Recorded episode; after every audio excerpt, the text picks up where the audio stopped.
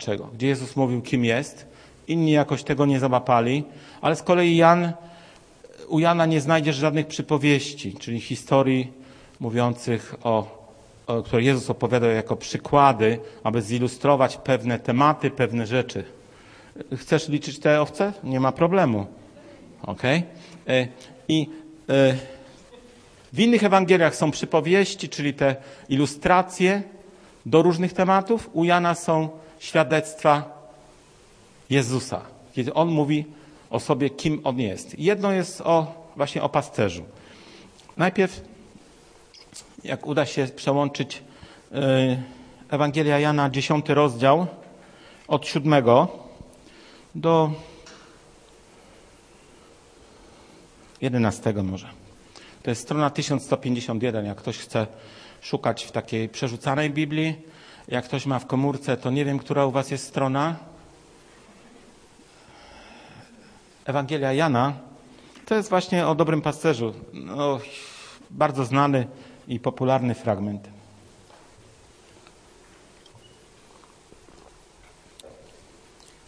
Za chwilkę będziemy to mieli.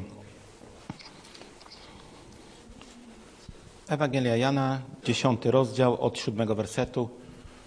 I tam czytamy tak. Wtedy Jezus znowu powiedział: Zaprawdę, zaprawdę powiadam wam, ja jestem drzwiami dla owiec. Wszyscy, ilu przede mną przyszło, to złodzieje i zbójcy, lecz owce nie słuchały ich. Zaczął tak, jeżeli zobaczymy, wcześniej mówi o owczarni. Wcześniej został sprowokowany przez faryzeuszy tym, że uzdrowił człowieka ślepego i już był problem. Dlaczego go uzdrowił? Po co? Oni go wyrzucili ze świątyni. No to trochę zdenerwowało Jezusa, mówiąc krótko. I wtedy przyładował. Powiedział, co o nich myśli. I oni zapytali się, no to jak to jest? To my jesteśmy ślepi, ci przywódcy ludu. To jest y, koniec y, dziewiątego rozdziału. A gdy to usłyszeli ci faryzeusze, którzy z nim byli, rzekli mu, czy i my ślepi jesteśmy? Rzekł im Jezus, gdybyście byli ślepi, nie mielibyście grzechu, a że teraz mówicie, widzimy, przeto pozostajecie w grzechu. Jezus wyraźnie po prostu powiedział im, jesteście ślepymi pasterzami. Chcecie prowadzić lud, a sami jesteście ślepi. I to po prostu w tym całym kontekście wychodzi też na, koniec rozdziału dziesiątego. I później mówi o jednej owczarni, o jednym, o jednym pasterzu. Dobry pasterz. Wszyscy inni, którzy przyszli przed nim, ocenia ich, tak ich ocenia. Mówi, to złodzieje i zbójczy, zbójcy, lecz owce nie słuchały ich. Byli różni inni. My znamy tych innych, ale ludzie nie słuchali ich. I on później mówi, ja jestem znowu, ja jestem dziewiąty werset, ja jestem drzwiami dla owiec. Jeśli ktoś przeze mnie wejdzie, zbawiony będzie i wejdzie, wyjdzie i pastwisko znajdzie. To jest taka gra słów trochę. Wejdzie, wyjdzie i znajdzie pastwisko, czyli znajdzie swoje miejsce w tym życiu, w tamtym życiu i na wieczność. Złodziej przychodzi tylko po to, aby kraść, zarzynać, wytracać. Ja przyszedłem, aby miały życie i obfitowały. Czyli mówi o kim? W tym kontekście mówi o owcach, aby moje owce nie tylko miały życie, ale też również, aby żyły w obfitości. To jest wyraźnie powiedziane w Bożym Słowie, bo wielu ludzi naucza, chrześcijanie to muszą być smutni, biedni i jeszcze nie wiadomo jacy. A Jezus mówi nie. Moje owce, ja chcę, żeby miały życie, to duchowe życie przede wszystkim, i obfitowały, oczywiście w te duchowe sprawy przede wszystkim, ale również, aby im niczego nie brakowało od strony tej materialnej, bo mówi, że owce obfitowały. Psalm 23 potwierdza to. Także yy, on mówi o tym, aby jego kościół obfitował w różne rzeczy, i materialne, i duchowe. Wiadomo, że duchowe były dla niego najważniejsze. Ja jestem, w jedenastce czytamy, jedenasty werset. Ja jestem dobry pasterz. Dobry pasterz życie swoje kładzie za owce. Najemnik, który nie jest pasterzem, do którego owce nie należą, widząc wilka nadchodzącego, porzuca owce i ucieka. A wilk porywa je i rozprasza. Ponieważ jest najemnikiem, nie zależy mu na owcach.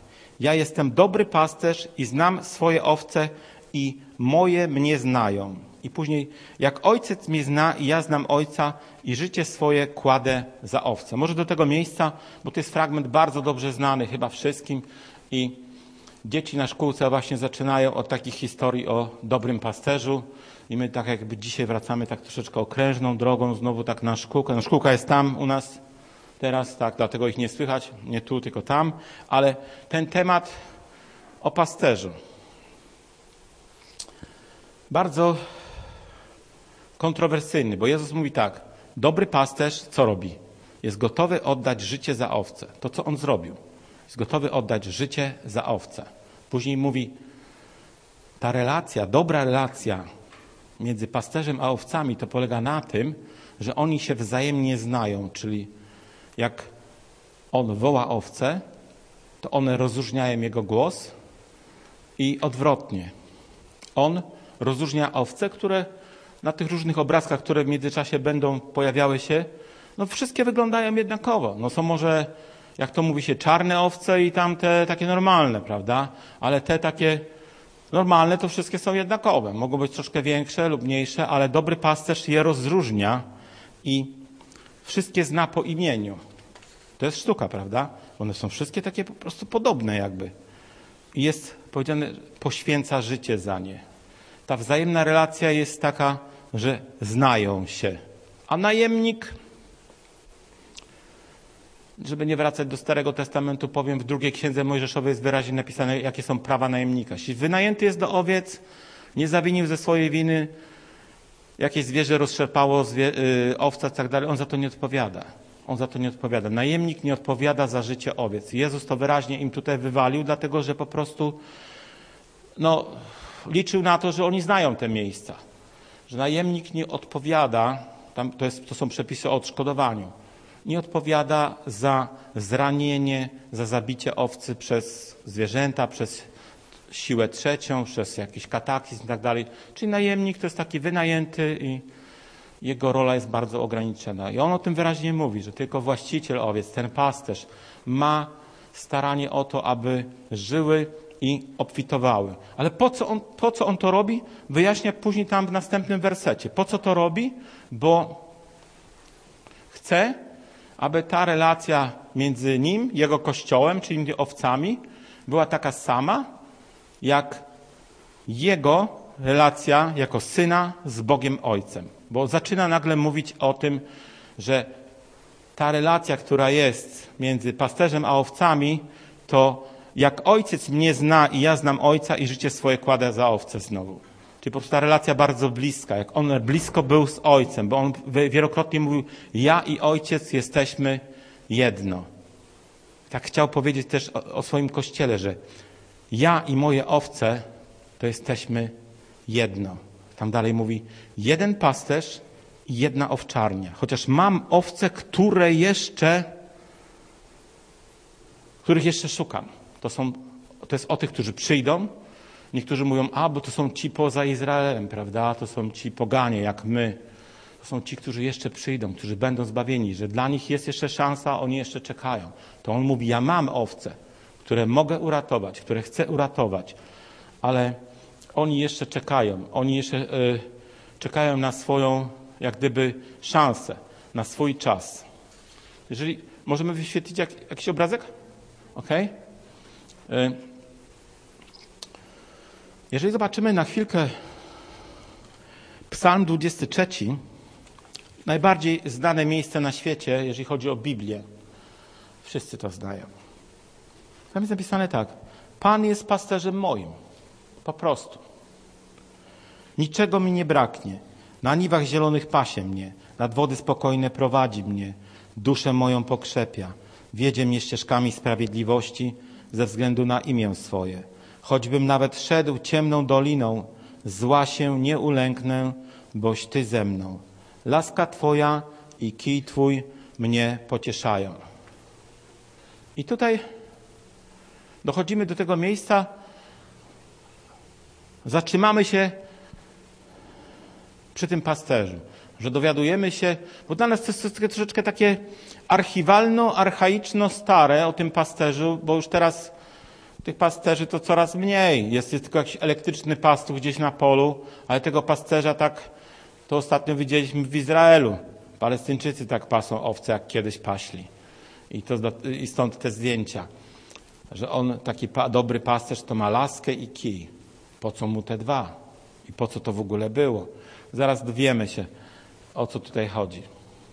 Bo twój kij i twoja laska. Czyli Jezus jako pasterz i kij i laska.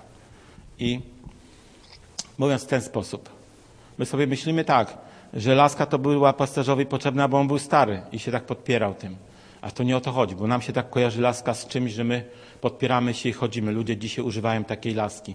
Ale w tamtych czasach laska Arona, Mojżesz, Abraham, yy, oni używali tej laski, aby wskazywać drogę ludowi.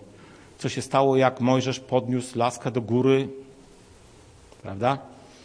I ci pasterze w tamtych czasach to było ich takie wyposażenie robocze. Laska i kij. Laska to była, to była gałąź, która z jednej strony miała gdyby taką bulwę okrągłą, tak odcięta od korzenia, żeby miała to zgrubienie. Wiecie, to taki starożytny bumerang, chociaż on nie wracał. I ten pasterz rzucał to do przodu i ona zawsze tak stanęła, że ten, ta szersza część na ziemi, ta bulwa, i wysoko i wskazywała przewodnikowi stada kierunek, gdzie przewodnik stada ma iść. Aha, i po to była ta laska. Nie po to, że ten pasterz był stary i on musiał się podpierać tą laską. To było jego narzędzie pracy. I przewodnik stada szedł tam, gdzie ta, ta laska była rzucona, w tą stronę. A kij, kij to potrzebował po to, aby te owce, które schodziły gdzieś na bok, zaganiać do właściwego kierunku ale nie tak jak sobie my myślimy, żeby je karać czy coś takiego. Były sytuacje, kiedy e, w tamtych czasach owce wchodziły w jakieś zarośla, krzaki, krzewy, ściernie i ten kij pozwalał je z powrotem wyciągnąć bez większych strat e, dla pasterza. W innym miejscu wchodziły w jakieś szczeliny skalne, gdzie pasterz nie mógł wejść, ale kijem mógł je z powrotem wygarnąć. Wiecie, ja nie wiem czemu,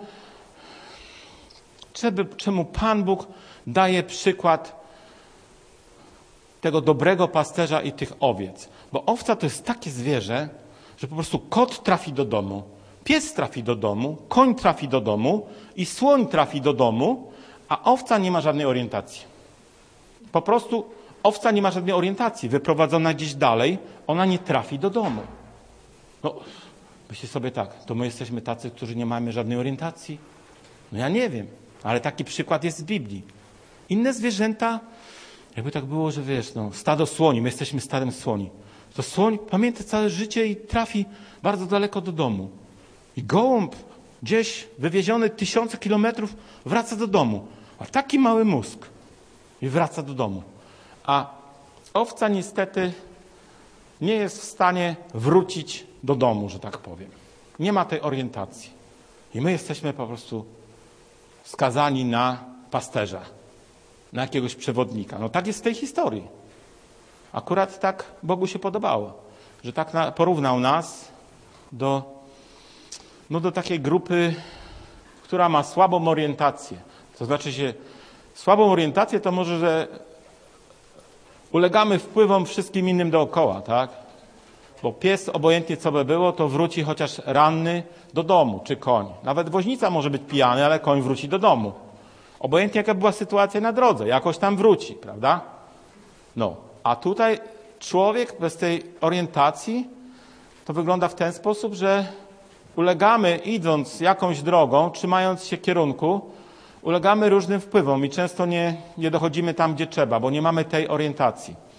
I po to, po to właśnie tym, tym, y, pojawia się ten pasterz z tymi dwoma jak gdyby narzędziami pracy – laska do wskazywania kierunku, a nie do podpierania starego pasterza i kij do rozwiązywania innych problemów, ale tu nie chodzi o, o bicie owiec, tylko o ratowanie owiec, żeby to było wyraźne.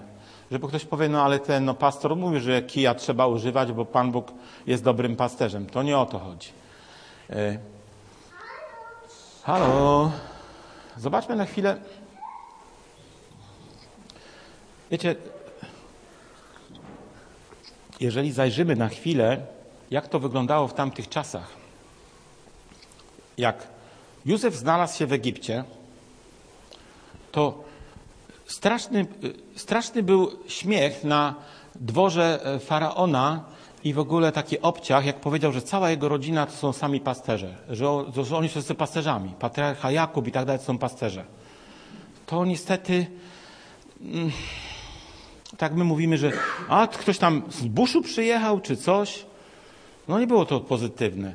Dlatego, że w Egipcie w tamtych czasach oni mieli już pola uprawne, nawadniane sztucznie, system irygacji i tak dalej. I mieli te poletka, wszystko tak po prostu poukładane warstwowo. I w tym układzie ci pasterze owiec, to oni tylko robili szkody, bo oni przeganiali te stada przez te miejsca, gdzie tam już było wszystko poukładane, zagospodarowane. I dla nich to byli ludzie żyjący prymi, pry, jakoś prymitywnie, różne plemiona i tak dalej. To nie było to po prostu. Dlatego jak Józef powiedział, że wszyscy są pasterzami, no to oni im dali taki kawałek nieużyt, nieużytku, ziemię Goszen i mówią, tam nic nie rośnie, to tam możecie po prostu sobie te owce paść. I tak to wyglądało w tamtych czasach. Później Izrael, dowiadujemy się, że w Izraelu oni mają taką gospodarkę, wiecie, trochę pola i trochę, znaczy trochę uprawy i trochę zwierząt. Tak jak w Polsce do końca XX wieku albo do dzisiaj. Że trochę tego, trochę tego. Że oni tam mają jakieś pola, ale mają też nieużytki i na tych nieużytkach są owce. I tak tam było cały czas. O, to jest właśnie, to jest Izrael, to, bo widać e, ile tam było tego zielonego pola. I tak, wygląda, tak wyglądał e, e, dawny Izrael w czasach Jezusa, że tam troszeczkę rolnictwa, ale też bardzo dużo kamienia i nieużytków. Pomieszane, tak można powiedzieć. Czyli dochodzimy do tego, że Jezus jako dobry pasterz wskazuje ludziom drogę. Mhm. Bo on w innym świadectwie o sobie, czyli to, co on sam chciał powiedzieć o sobie, mówi: Ja jestem drogą. To mówi dobry pasterz, no ale ten dobry pasterz rzuca tą laskę, laskę do przodu, laska Arona, która zakwitła, umieszczona w skrzyni przymierza, to był też symbol ducha. Duch wskazywał im drogę. Obłok, ogień. To jest jedno i to samo, to wszystko zamyka się w jedną całość. Ta laska też jest taka symboliczna. Laska Arona, która zakwitła, symbol odrodzenia i ducha. Ducha Bożego. I tutaj dobry pasterz też ma laskę. Jak trzeba jakiegoś człowieka, ciebie i mnie, wyciągnąć z cierni grzechu, bo gdzieś tam się zamotaliśmy, bo się zamotowujemy często, gdzieś się zamotaliśmy, to on używa tego kija, żeby nas wygarnąć z tego, z tego krzaka ciernistego. Z cier, nazwijmy to cierniem grzechu. To jest, to co teraz mówimy jest w pełni uzasadnione, bo pasterze w tamtych czasach to robili. A Jezus nie bez przyczyny mówi o dobrym pasterzu, bo oni to w tamtych czasach dobrze rozumieli. Jakby im powiedział, słuchajcie, ja jestem dobrym komputerowcem, no to mielibyśmy problem. Prawda? Dzisiaj, jeżeli się w Ameryce powie, że ktoś jest dobrym pasterzem, no to niektórzy mogą tak patrzeć, no ale kto to jest? Jaki to jest zawód? Co to jest? Dobry komputerowiec, dobry menadżer, to my wiemy, co ma robić, ale dobry pasterz, po co jemu ta laska? Po co on tak łazi za tymi owcami? Przecież jest elektryczny pasterz, to można tylko rozłożyć i już jest pastów taki, prawda? No i te czasy się troszeczkę zmieniły i w związku z tym nasze życie się zmieniło i niektórych określeń, które dla nich były oczywiste, wzięte z życia, no dla nas już nie mają takiego znaczenia, ale od strony duchowej to jest ciągle to samo. To jest pewien symbol. Bóg prowadzi jak pasterz. Jest gotowy oddać za ciebie życie. Jest relacja wzajemna. On zna ciebie, ty znasz jego. Jeżeli go nie znasz, to on mówi: Owce, które mnie nie znają, nie znają mojego głosu, nie idą za mną. Bo moje owce znają mój głos i idą za mną, dlatego że mnie znają. Bo owca, pomimo to, że nie ma żadnej orientacji, to chyba będzie Palestyńczyk. E, nie ma żadnej orientacji, to rozróżnia głosy i poznaje głos swego pasterza, nawet jak on zagwiży, to wie, że jej szef zagwizdał. I poznaje swoje psy, które zaganiają i tak dalej. Czyli co, jednak coś tam rozróżnia. Żyjemy w czasach dzisiaj, ja bym to powiedział tak, że wolność, wolność i możliwość wyboru każdego dnia we wszystkim jest najważniejsza. Ja jestem wolny, wszystko zależy ode mnie i tak chcę żyć. A tutaj wychodzi gość i mówi o dobrym pasterzu, bo to jest w Biblii. Taki schemat, można powiedzieć, taki trochę tradycyjny, że musisz się komuś podporządkować, on jest pasterzem, on wie, nasza pozycja jest inna, a dzisiejszy człowiek nie chce się niczemu podporządkować. My jesteśmy wolni w wyborach. Relacja pasterz-owca, taki ideał do naśladowania, no myślę, że dzisiaj furory nie robi. No myślę, no ale to jest jakieś podporządkowanie, to jest jakieś takie przestarzałe, bo, no właśnie, bo, można powiedzieć, stajesz się podległy temu pasterzowi. No dobrze, ale będąc wolnym od wszystkiego, to możesz być niewolnikiem idei, które płyną z innych źródeł. Z telewizji, z prasy. Jeżeli słuchasz kogoś dwie godziny, ja na przykład szukam często, jak coś się stanie na świecie, to szukam e, na wszystkich kanałach wiadomości w różnych językach, żebyś coś się szybko dowiedzieć. A żona mówi, przecież już to słyszałeś godzinę temu, po co jeszcze szukasz? Czy jak słucham, słucham, słucham i ciągle tego samego słucham, to pytam, jakiego głosu słucham? No, słucham tego, co jest w telewizji tak naprawdę. No ale po co słuchasz tego 10 razy, jak już raz słyszałeś? Ktoś powie, no tak, no ale ja lubię oglądać takie czy inne programy, no to ile y, godzin słuchasz tego pastera, co tam mówi śniadaniowa telewizja? No, to, to, to jest ważne, to jest ważne. No, jakiś głosu słuchamy, tak? Ja, ja się do tego też przyznaję. No nie, no jak ktoś, jak ktoś do ciebie mówi godzinę, no to jakby twoim pasterzem był, bo na ciebie wpływa. Później zaczynasz myśleć, aha, ci urządzają dom dla lesbijek, to jest standard, bo ludzie się już przyzwyczaili. Oglądam ten program, podoba mi się. Wychodzą jakieś modele, tylko że nie wiadomo, czy oni są transwestyci, czy coś, no ale powoli w mózgu się przyzwyczajam, no chyba tak musi być, bo nikt nie mówi, że to nie jest fajne, nie? Musimy ich akceptować, no oni są fajni, oni wygrywają jakiś program, to jest show tylko, to jest show, ale po prostu jakiś tam pasterz mówi do nas, ktoś na nas wpływa, my mówimy, że jesteśmy wolni, ale tak naprawdę cały czas ktoś tam próbuje nas ostrzyc z tego, taki, taki najemnik próbuje tylko ostrzyc owce, prawda? Ktoś próbuje nas ostrzyc z tej takiej niezależności, że mam swego pasterza, polegam na Bogu. Ja tutaj nic nie mówię przeciwko żadnym serialom, żebym nie miał kłopotów w domu, ok? Ja nie mówię nic przeciwko telewizji, żeby ja też chciał oglądać jakieś wiadomości, co się na świecie stało, ok? To nie o to chodzi, ale po prostu różny, różny wpływ jest wywierany na nas. A jeżeli mamy w ogóle żadnej wartości typu Bóg, Jezus Chrystus, no to jest jedyny wpływ, jaki jest na nas wywierany. No to wtedy słuchamy tych różnych pasterzy, którzy tam różne rzeczy opowiadają. No jesteśmy tak trochę zamotani, jak te owce po prostu gdzieś, gdzieś w tych krzakach. I można powiedzieć w ten sposób. Jezus oprócz tego, że powiedział, że jest dobrym pasterzem, powiedział też, ja jestem bramą dla owiec. Czyli jeżeli chcesz wejść do owczarni, to musisz przejść przez co? Przez bramę, czyli przeze mnie. Brama to akurat było takie miejsce najsłabsze, jak mówiliśmy kiedyś o tym, bo można było zagrodę zrobić z kamieni, ale te owce mają to do siebie i kozy, że one lubią włazić do góry i przez te kamienie wyłażą, więc do góry się kładzie takie ostre krzaki z kolcami i znowu się przykłada kamieniami. Że jak one próbują wyjść przez to ogrodzenie, no to tam jest to taki, to jest taki starożytny drut kolczasty, zanim Amerykanie to wymyślili. To już w Izraelu to było. Że jak owca chciała wyjść przez ten, przez ten płot z kamieni, to tam u, góra, u góry była warstwa krzaków ciernistych i znowu kamieniami przykryta i to było odporne na wiatr i na wszystko. I oni to wymyślili, ten drut kolczasty, ci Żydzi. I po prostu, ale jedno było miejsce, gdzie te, gdzie te owce musiały wchodzić i wychodzić na noc. To była właśnie ta brama zrobiona prowizorycznie z jakiejś tam gałęzi. I ten pasterz, ten dobry pasterz, to on, jego miejsce było w tej bramie, bo to był naj, najsłabszy punkt. Zwierzę, drapieżnik w nocy mógł tam wejść, a, albo owce mogły uciec w nocy przez to miejsce. Więc on tam się kładł i tam spał. Fajne miejsce do odpoczynku, nie? Takie w czasy naturalne, można powiedzieć. To nie było dobre miejsce odpoczynku, było bardzo niebezpieczne, ale on wyraźnie mówi, że ja jestem bramą dla owiec. I oni to rozumieli, że brama to jest takie miejsce, że wiesz, owce wchodzą, wychodzą najsłabiej zabezpieczone, a on tam śpi, bo on jest tą zaporą.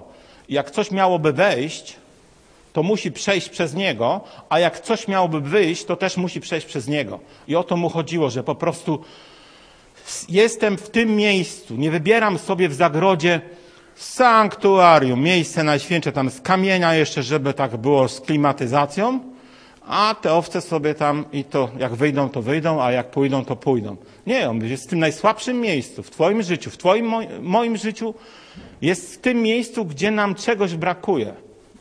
W innych miejscach jest mówi, że stanie w wyłomie skalnym. To jest tam, gdzie nie ma skał, gdzie jest dziura wyrąbana. Stanie w wyłomie skalnym i, i zabezpieczy to miejsce. Jak mury Jerozolimy były rozwalone, to mówi, że kto stanie w wyłomie skalnym, prawda, żeby zabezpieczył ten obszar. Jezus Chrystus powiedział, ja, ja będę bramą, czyli to takie słabe miejsce. My, nam się kojarzy, że brama to musi być spiżowa, porządna z jakiejś bali albo z tego, ale ta brama wtedy to była wielka prowizorka, zrobiona tylko z gałęzi, taka odsuwana, zasuwana po prostu. Szli, gdzie indziej, to bramy nie nieśli. Znowu sobie zrobili tą bramą na, bramę na następny nocek i już. I on powiedział, dobry pasterz śpi w tym miejscu. Tam, gdzie jest naj, najgorsze miejsce, najbardziej narażone na ataki przeciwnika. Czyli mówiąc inaczej, nigdy nie jesteś sam bo On zabezpiecza te y, miejsca najbardziej newralgiczne. Bo tak mówi Boże Słowo. Amen? Dlatego jest też powiedziane w innym miejscu, o wyraźnie tutaj, że ja kładę życie swoje za owce, czyli to słowo kładę, jak on się kładzie w tym miejscu i śpi, no to się naraża, prawda? Nie można było się zdrzemnąć gdzieś w domu, tylko akurat tam bo tam drapieżnik przyjdzie, bo owce są w środku, prawda? Nie przyjdzie, jak niczego nie wyczuwa. Ja kładę życie swoje za owce. Jak on się kładzie w tej bramie, no to ryzyko jest duże, prawda? I on to świadomie robi, bo chce. Jest to napisane pięć razy w tej, tej historii. Ja kładę, dobry pasterz daje swoje życie za owce. Ja kładę swoje życie za owce. Okay? Jeżeli popatrzymy na historię Izraela, to z jednej strony było tak, że pasterz to jest król, który prowadzi swój naród, no to jest takie fajne. Bóg powiedział: Ja jestem pasterzem Izraela. Czyli ja jestem waszym pasterzem. Bóg mówi: Ja jestem pasterzem wszystkich, którzy chcą ze mną iść. To jest takie fajne. Przywódca ludu, pasterz, dobry pasterz. Jeżeli popatrzymy na ten zawód od strony praktycznej, to wypada to trochę licho, nawet w czasach Jezusa. Bo wiecie, jak on się urodził? Niedługo będziemy obchodzili pamiątkę, rocznicę, obojętnie. To on jakby nobilitował ten pogardzany zawód, tak można dzisiaj powiedzieć. Bo on na niektórych obrazkach się pojawia, że tam e, aniołowie wszyscy i, to, i pasterze wszyscy razem przy jakiejś tam szopce, ale tak naprawdę nie było. Ta grota była troszeczkę gdzie indziej, a Biblia mówi, że na polu pasterzy była cała pompa. To objawienie i to wszystko. Czyli Bóg przychodzi do nich świadomie, wybiera ich jako warstwę społeczną, która do niczego się nadawała. Nie nadawała, dlatego że według prawa mojżeszowego oni nie stosowali rytualnych obmywań, więc byli nieczyści na okrągło, dzień i noc i przez całe życie. I byli na poziomie, e, jeżeli chodzi z jednej strony prostytutek, a z drugiej strony tych celników, których wszyscy opluwali, bo e, pracowali dla okupanta w czasach Jezusa, prawda? Czyli tak byli między prostytutkami, a tymi celnikami, co, co po prostu oddawali kasę Rzymowi i po prostu nikt ich nie lubiał i oni nie mogli nawet najgorszej czynności w świątyni zrobić, bo cały czas byli nieczyści. Byli jakby tacy, no gorszą kategorią, po prostu gorszą kategorią ludzi. Już z ustawy, dlatego że w prawie mojżeszowym były nakazane czynności, oni tego nie byli w stanie wykonać, bo mieli pracę w terenie. To tak jak ty masz pracę gdzieś, nie wiem, w ochronie czy gdzieś, no to niestety jesteś w drodze i musisz wykonywać swoją pracę, prawda? Nie masz tych warunków, jak ktoś pracuje w biurze, że może sobie co godzinę iść zrobić kawkę. A jak nie może pić kawy, no to herbatę. A ktoś staje przy taśmie i nie może sobie zrobić kawki, bo, bo ma inną pracę. I ten zawód w czasach Jezusa nie był zawodem jakimś zaszczytnym. Bo tak jak mówię, traktowali ich dosyć podle nisko. Ale Bóg nie. Bóg świadomie wywyższa ich. Oni dostają to objawienie najpierw, a tylu było kapłanów w Izraelu, tylu było uczonych w piśmie i takich ludzi dostojnych, co nosili takie super szaty, jakby to fajnie wyglądało, że na przykład tutaj aniołowie, a tutaj ci w tych szatach z tymi kamieniami różnymi, 12 plemion Izraela, oni tutaj są piękne obrazy, prawda? A oni przyszli do pasterzy, którzy się nigdy nie myli i byli przez prawo jak gdyby odsunięci na bok, nieczyści, nie nadają się do niczego, do żadnej posługi w świątyni, w kościele, nie nadają się po prostu. Jezus przychodzi do takich ludzi i mówi przez to nie ma różnicy. Nie ma różnicy. Dla mnie nie ma różnicy. Jakby chciał załamać ten stary system. Można powiedzieć, że dobry pasterz, tak jak widzimy, jest gotowy cały czas poświęcić swoje życie za owce. Tak? Gotowy jest wystawić siebie samego na niebezpieczeństwo, aby zabezpieczyć pokój, spokój, zdrowie, życie owiec. Bo jeżeli tak się zastanawiasz, no ale gdzie jest mój Bóg? Czy On mnie kocha? Czy On wie o moich problemach? Czy On się troszczy? A Biblia mówi, On był gotowy i oddał za ciebie życie, no to gdzie masz problem? Yy, inaczej mówiąc, no to jaką Biblię czytasz? Czy to nie jest jasne, że to, co on powiedział, że ja jestem dobrym pasterzem i kładę życie za owce, czy on nie wykonał tego? Jeżeli on to wykonał, no to nie ma innego, nie ma lepszego pasterza, bo najemnicy przychodzą i odchodzą. Najemnicy budują pałace, budują świątynie, ale nie budują kościoła duchowego kościoła. I on to wyraźnie o tym mówił. Jesteście ślepymi pasterzami. Mówi do faryzeuszy, do kapłanów. O wiecie, to nie było łatwo. Jak takie coś po prostu powiedział, to łatwego życia nie miał. To oni go nie polubili za to. I to widać, że na, jest wyraźnie napisane, naradzali się ciągle, jak go się pozbyć, czyli mówiąc dosłownie, jak go zabić, żeby przestał mówić bo było im to niewygodnie. Naradzali się, jak go zabić, żeby utrzymać swój system, bo oni mieli wszystko poukładane, a tu przyszedł taki jakiś wędrowny kaznodzieja i mówi, to jest źle, to, to, to źle robicie. O, jeszcze trochę i otworzą się ludziom oczy. I co wtedy? Co z naszymi posadami, domami, majątkami? A tak fajnie było. System tak dobrze chodził. I w świątyni biznes się rozkręcał, wszystko było jak w zegarku. A on przyszedł i mówi, że tak nie może być.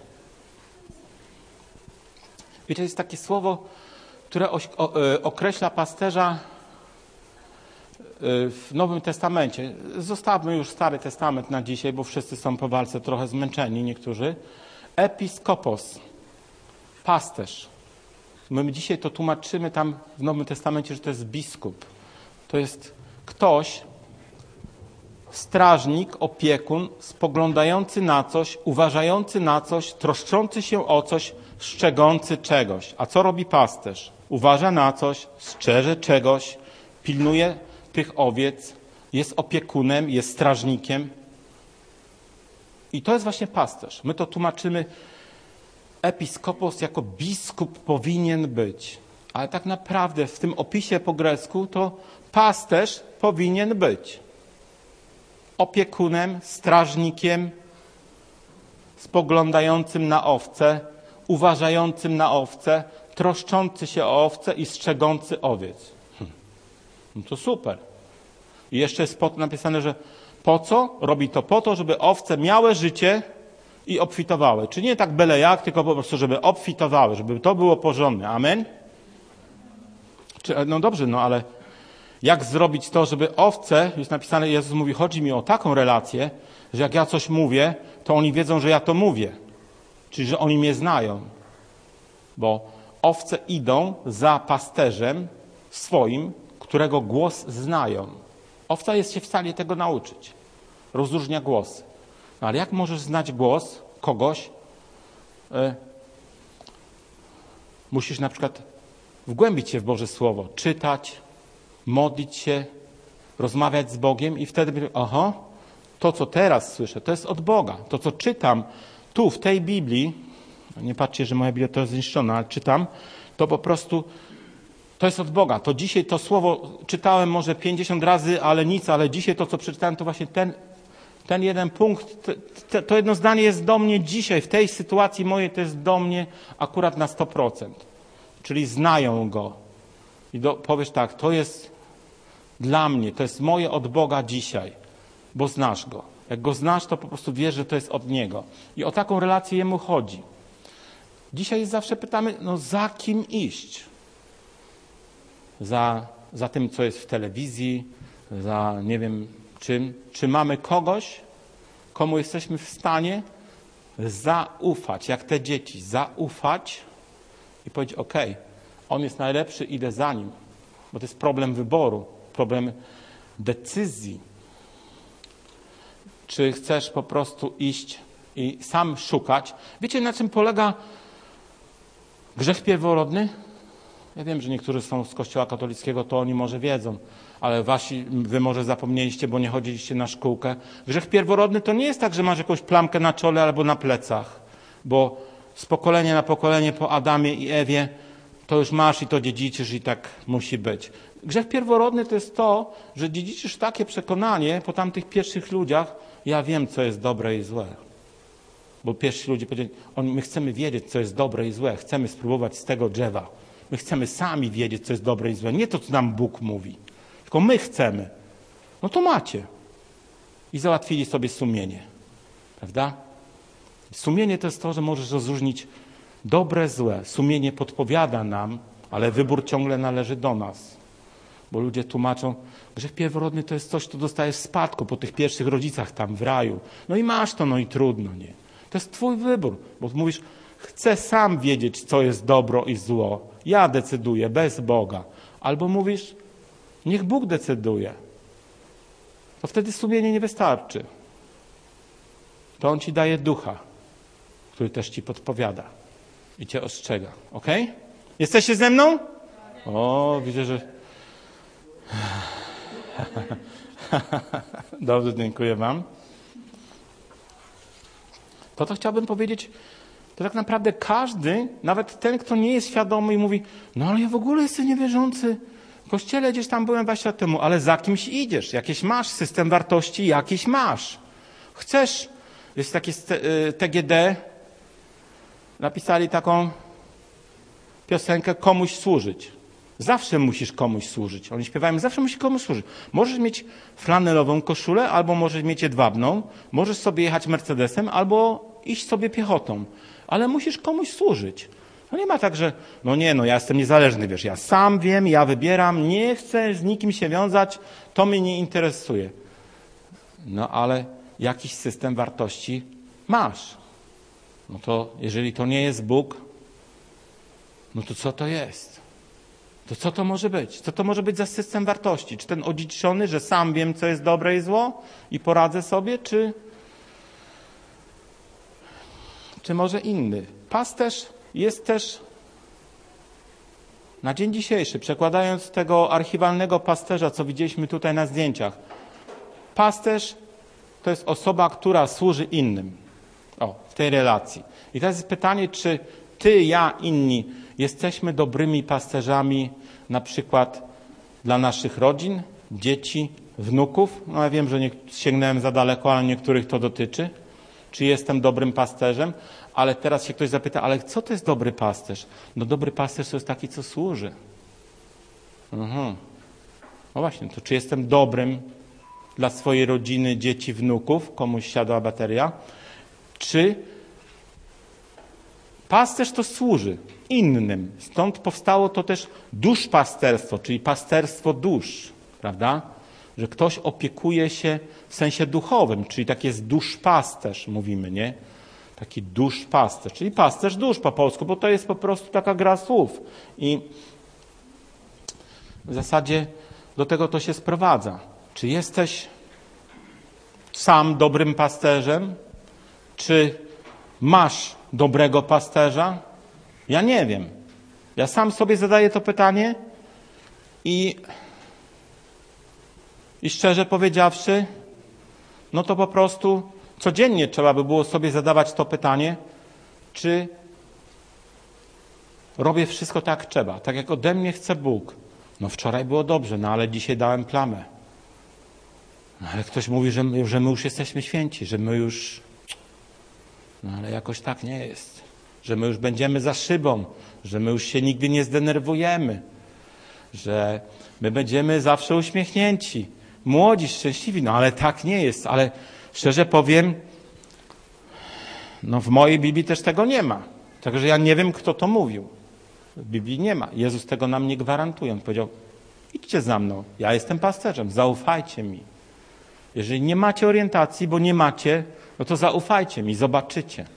I pasterz to jest też taka osoba czy zawód, który służy innym. I dzisiaj z tych przeniesiemy to z tych archiwalnych czasów, bo my już tych pasterzy na dzisiaj tak od strony fizycznej nie potrzebujemy, bo już nie mamy tych stad owiec i tam sobie jakiś filmik możemy zobaczyć o pasterzu, ale to jest wszystko. Nam już nie jest ten zawód potrzebny. My dzisiaj potrzebujemy zupełnie innych zawodów, tak? Ale to jest taki pewien symbol. Ok? I chciałbym na koniec przeczytać inną historię, nie już z Ewangelii Jana, aby zakończyć, o zaginionej owcy. To jest też miejsce, które 1050 strona, 18 rozdział, 22 werset, 1050, 100 stron wcześniej. O, tak, dobrze mówię. Tak, 1050. Ta historia no, jest dobrze znana. Ewangelia Mateusza, najlepiej nam znana, bo my dwa lata czytaliśmy Ewangelię Mateusza tydzień w tydzień. Niektórzy mówią, że my jesteśmy bardzo powolni, ale my tylko byliśmy dokładni. 1050. I 18 rozdział, 22. Y, od 18 od 12, tak. 18 rozdział od 12 strona 1050. Bardzo krótko. Jak się wam wydaje, gdyby jakiś człowiek miał 100 owiec i jedna z nich zabłąkałaby się, czyż nie zostawi w górach 99 i nie pójdzie szukać zabłąkanej? A jeśli mu się uda ją odnaleźć, zaprawdę powiadam wam, że się z niej bardziej raduje niż z 99, które się nie zabłąkały. Tak też nie jest wolą Ojca Waszego, który jest w niebie, aby zginął jeden z tych małych. Też jest o nas, nie? Ja wiem, że tu są sami mistrzowie świata, ale po prostu myśmy się kiedyś tak zabłąkali, że tak żeśmy się zabłąkali, że sami nie wiedzieliśmy, że jesteśmy zabłąkani. Po prostu tak, żebyśmy się zagmatwali w życiu. Ja nie wiem, jak, teraz znam niektórych i wiem, każdy ma inną historię. Jeden się zamotał tego w krzewy grzechu w tamtą stronę, a drugi w tą, ale wszyscy gdzieś tam byli po prostu zabłąkani. I tutaj Bóg wyraźnie mówi, że jemu bardziej zależy na tym jednym zabłąkanym, niż na tych 99, co są super. On nie stawia na ilość w tym układzie. Bo 99 lepiej trzeba było przypilnować, niż tam za tym jednym gdzieś tam szukać, prawda? My pamiętamy te obrazki z Jezusem pięknym i z barankiem na ramionach i ta przypowieść o, o zabłąkanej owcy. Ale tak właśnie tutaj odkrywamy też charakter Boga, że On mówi, że dla mnie jest ważny ten jeden, który gdzieś się za, zamotał, tak się zamotał, że po prostu ciężko go z tego wyciągnąć, ale to jest możliwe. I dla mnie on jest ważny indywidualnie. Nie liczy się ta cała masa, że te 99 jest ok, bo my czasem myślimy tak, no ktoś przychodzi do kościoła i Bóg się interesuje takim człowiekiem. On był narkomanem 10-20 lat, a jestem w porządku.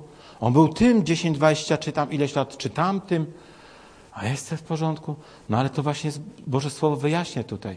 Dla Boga akurat te proporcje są zupełnie inne niż to, co my mamy poukładane w głowie. Że całe niebo raduje się z powodu jednego człowieka, który został uratowany przed marnością, przed zniszczeniem, przed piekłem. Że znalazł drogę do Boga, do wiecznego życia. To jest napisane, całe niebo się raduje. To jest dużo chyba, nie? Tam 10 milionów aniołów cały czas śpiewa. No to jest chyba dużo, nie? Ja wiadomo, nasz chór jest dobry, no ale 10 milionów jest dużo. I tak to właśnie wygląda. Dobry pasterz zostawia wszystko. To jest też takie trochę, wiecie, i idzie za, to, za tą jedną i raduje się, że ją odnalazł. Charakter, jakie serce ma Bóg Ojciec, że On nie zostawi kogoś, jak długo się zamotałeś, to On cię nie zostawi. Dopiero jak powie, że ja tak chcę żyć, ja chcę w tym zostać, to wtedy musicie zostawić. Bo On nam dał wolną wolę i nie może nas zmusić do niczego i nie może od nas niczego na siłę wymagać. I zostawi cię tam, gdzie jesteś. I później powiesz, no ale On mnie zostawił. No ale Ty nie chciałeś.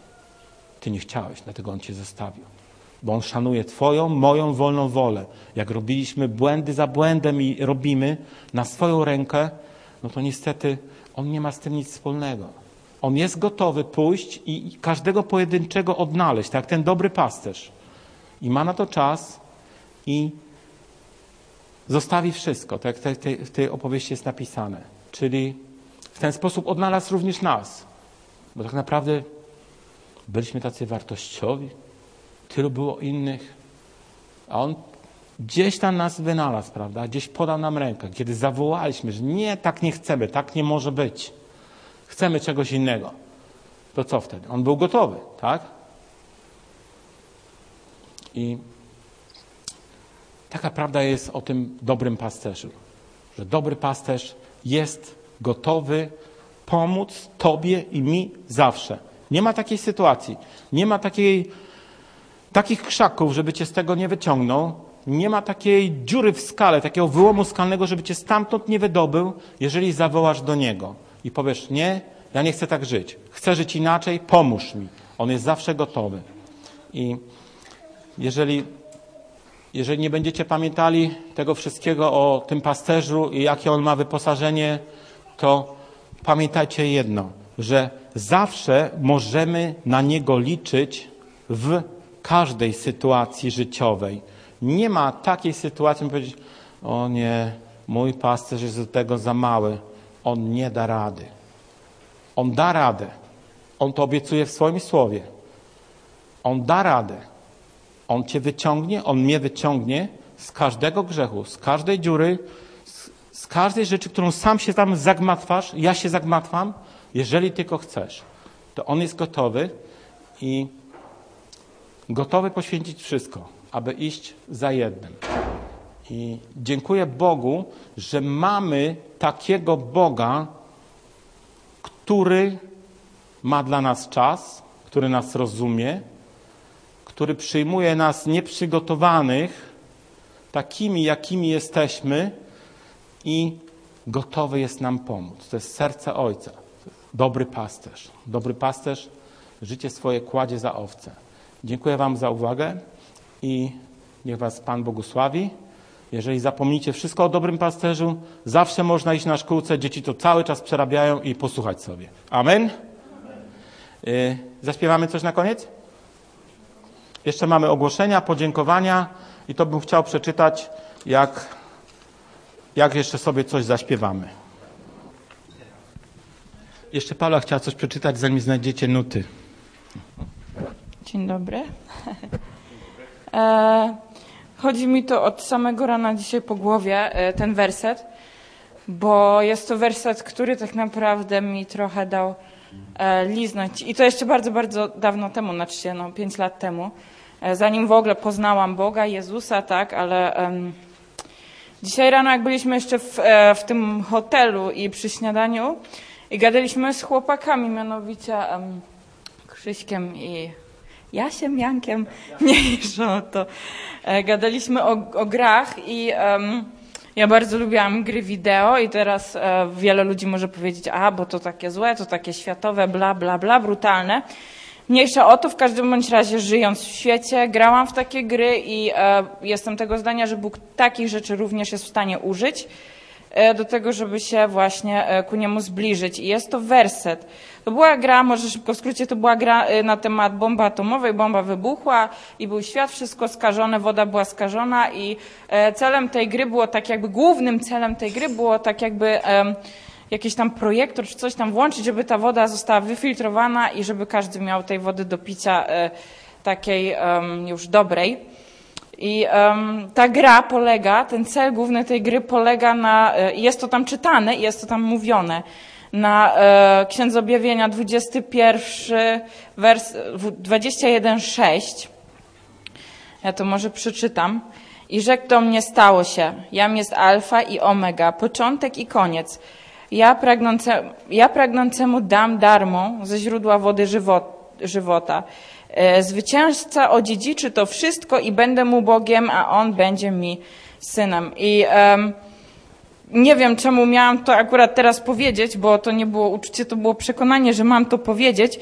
E, nie wiem, może komuś to pomoże. Ja sama ten werset bardzo często używam w moim życiu codziennym, bo on często mi chodzi po głowie, ale dzisiaj bardzo, bardzo, bardzo było to potrzebne, jakoś mi to teraz powiedzieć. I em, po prostu wykonałam to, co dostałam w przekonaniu. I jestem, jestem bardzo w tym utwierdzona, że e, Bóg wypełni swoje, swoją nadzieję, którą mamy, bo tutaj e, 21 od początku czytamy i widziałem nowe niebo i nową ziemię, albowiem pierwsze niebo i pierwsze niebo i pierwsza ziemia przeminęły i morza już nie ma i widziałem miasto święte, nowe Jeruzalem wstępujące z nieba od Boga, przygotowane jak przyozdobiona oblubienica dla męża swego. To chciałam tylko, bo to jest takie dawające nadzieję. Dziękujemy Ci za słowo dawające nadzieję. Dające mówimy, ale nie szkodzi.